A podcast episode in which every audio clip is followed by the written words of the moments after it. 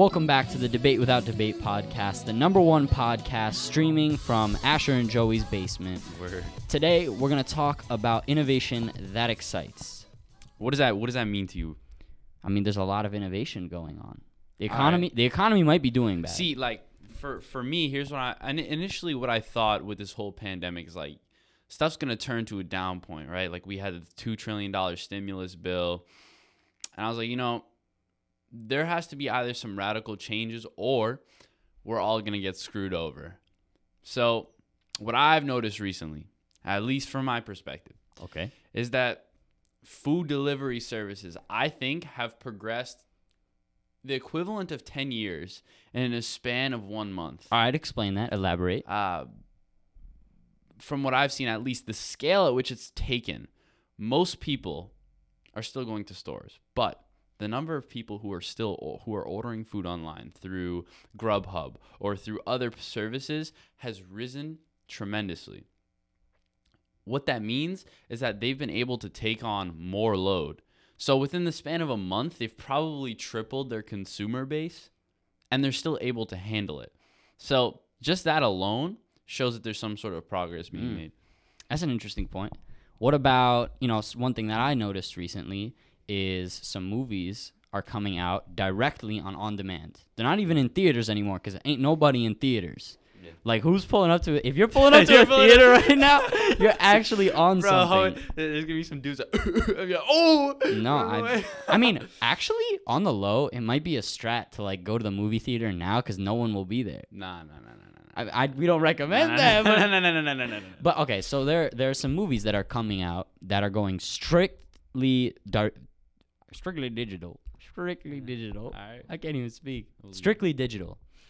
So one example: Will Smith, Martin Lawrence, Bad Boys Three. I don't know if it's good or not, but I do Oh, know it that it on? just came out Really? all the way digital. 20 bucks though. Would you pay 20 bucks? hon- uh, Dude, you're watching it in your house. You're going to pay 20 bucks for it? Honestly though, like most people, they don't go to the movie for the movie. They go for the experience. So like, what is that experience? So that experience is like you know going with friends or having like it's mostly a social event. It's like a it's like a thing to do. Yeah, so a lot of times the reason why there's such high premiums, at least before the virus, is because people want that experience. They want to buy the candy, they want to do all that sort of stuff. But now I, f- I find it interesting that people are still willing to spend the same amount of money without even going to the theaters. I think that after this, there's not going to be any theaters. I mean, I think we've been talking about this for like ages because it doesn't make any sense why anyone still like you have to pay for rent, right? If you own a theater.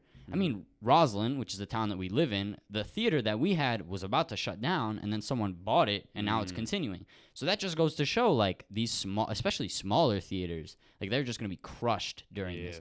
And yes, that's terrible. Like obviously people are sustained because of that. People have jobs because of that. But the one upside is there's a lot more convenience now. Yes. Like maybe movie production companies will just go straight to one of us and Mm-hmm. instead of using like Netflix or whatever it may be, they just use on demand. Mm. What else have you noticed I've innovation noticed, wise? you see, like, I feel like the whole fitness community is going to make a huge 180 degree transformation. Oh yeah, they But what dude, I, people are buying up No, like, no, no, no. all the equipment. yeah, yeah, yeah, Like- but notice, but like the the equipment is not accessible right now. Yeah. So there's two ways in which they could do, uh, in which they could go.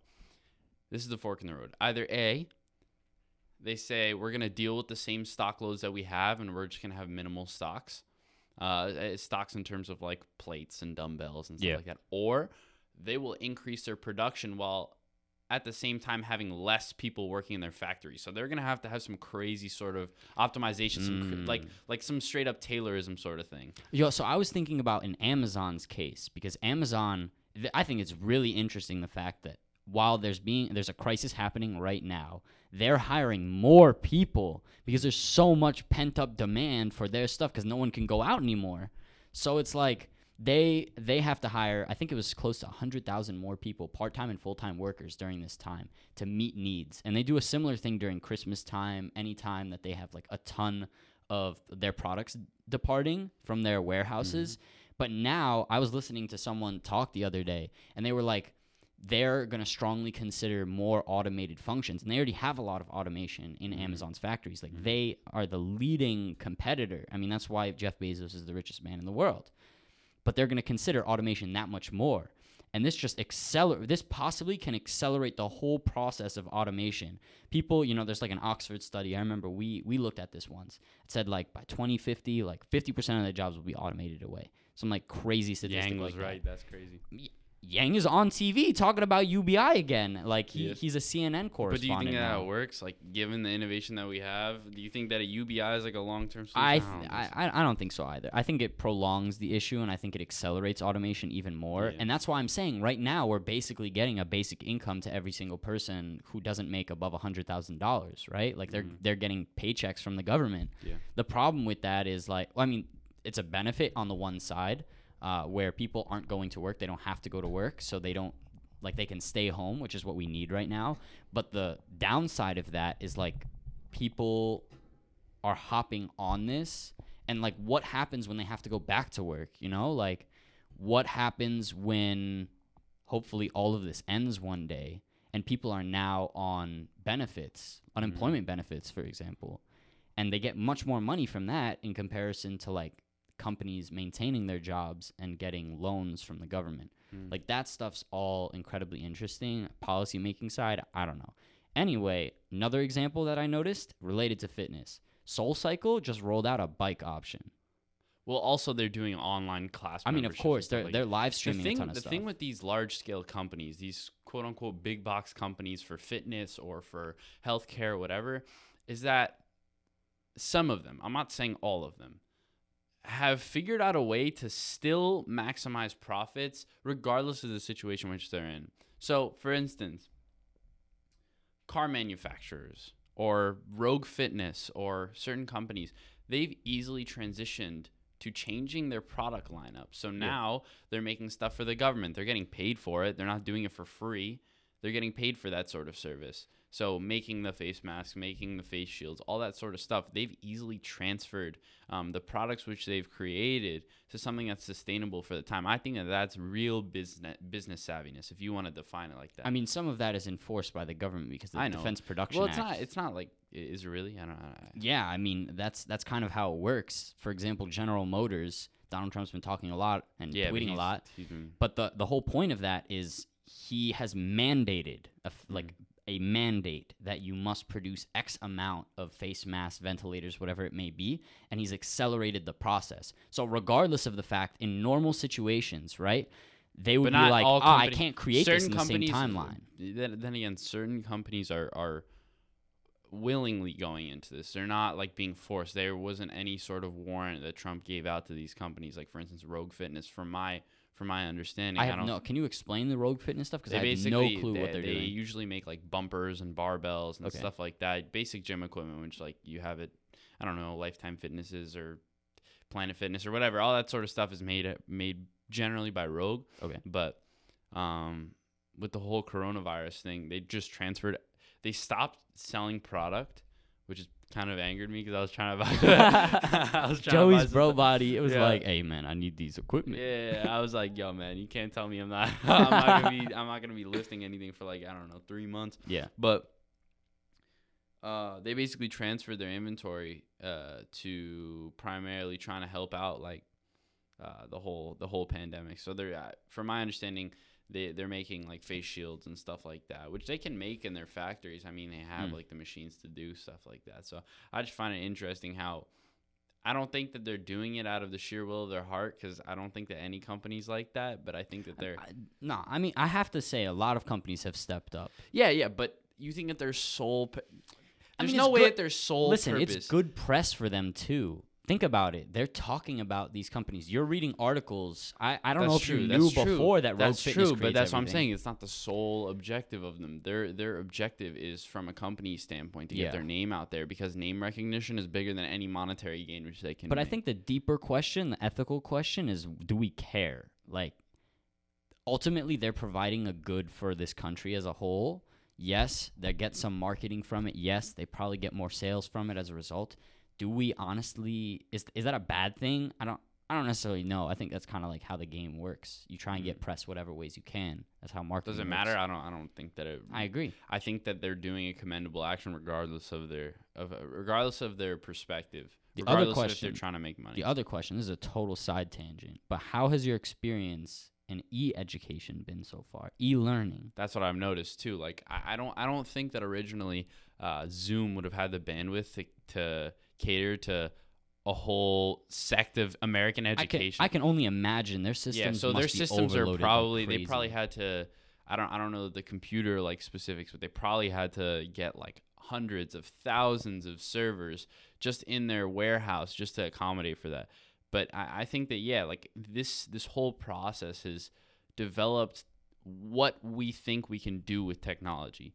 Mm. In short, from the way that we live our lives in terms of uh, getting food, getting water, interacting with friends, going to school, it seems like it's almost been seamless. Sure, there's been some road bumps, but Sure. the transition and the ability, knowing that we have the capability to do that sort of stuff is pretty crazy. And I never expected, no one ever expected this sort of thing to happen. But just knowing that certain companies or certain organizations are able to transfer their skill base to accommodate to the American people is super impressive. I mean, what do you think the long-term effects of of I don't e-learning is going to be? Do you think more more universities, more schools are going to use I it mean, as a I, I viable know option? that I know that previously most universities, I uh, well not most, but uh, usually like community colleges and even like Ivy League schools, even to that extent, they've had um, e versions of classes. For instance, Stanford uploads every single one of their lectures on their their their page. yeah, yeah, yeah. Um, so, I know there's like so- this Harvard lecture that's like super popular. Yeah, it yeah, always pops up in my feed. one, yes, like, one. and he's just like doing math, and like I'll Algorithms, yeah. watch it, and I'm like, I have no clue what this dude is saying, but it's Harvard, so like maybe I'll learn something. Yeah, that's yeah. But I, I think that I'm ne- I'm I don't think that I'm gonna go to school um, the same way after this to the same capacity. I don't think anyone will. I think that there's gonna be completely different protocols. That's just me though. That's true. That's true. All right, ultimate takeaway. What is what is all of this doing? What is the coronavirus doing, bro? Uh, it's making you think about what the future is gonna be like. Since I mean, this, uh, that's true. you know, with any, at least from from my understanding, I've never had um, something like this happen in my life before. So having that that basic idea of like not knowing well what's going to happen tomorrow? If what the numbers are going to be tomorrow? What the statistics are going to be tomorrow? Who's going to get sick? Who's not going to get sick? Makes you think about bigger questions existential questions like what is our purpose? What are we doing?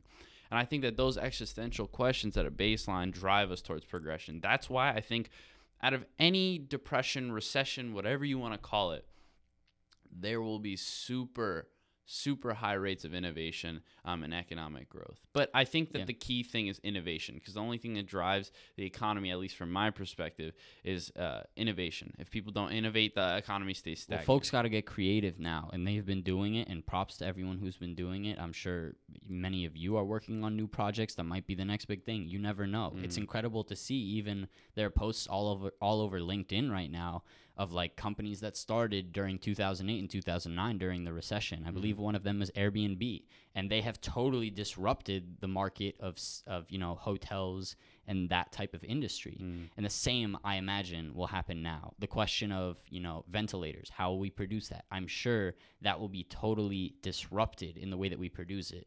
And uh, what I ultimately think this is making people think about is their supplies, right? How do you get one thing to the next place when potentially some countries shut down? Mm. And that's causing a ton of creativity and ultimately I think it's I think it's going to improve our economy overall. There might be some pain short term, long term growth. That's just my expectation. That's my hope, at least. But that's all from us from the DWD podcast for today. A little bit of a different episode from Joey and I. Let us know if you enjoyed it and hit us up on any of our socials, which are always linked in the description of this episode. We will see you all when we see you. Talk to you soon. Peace.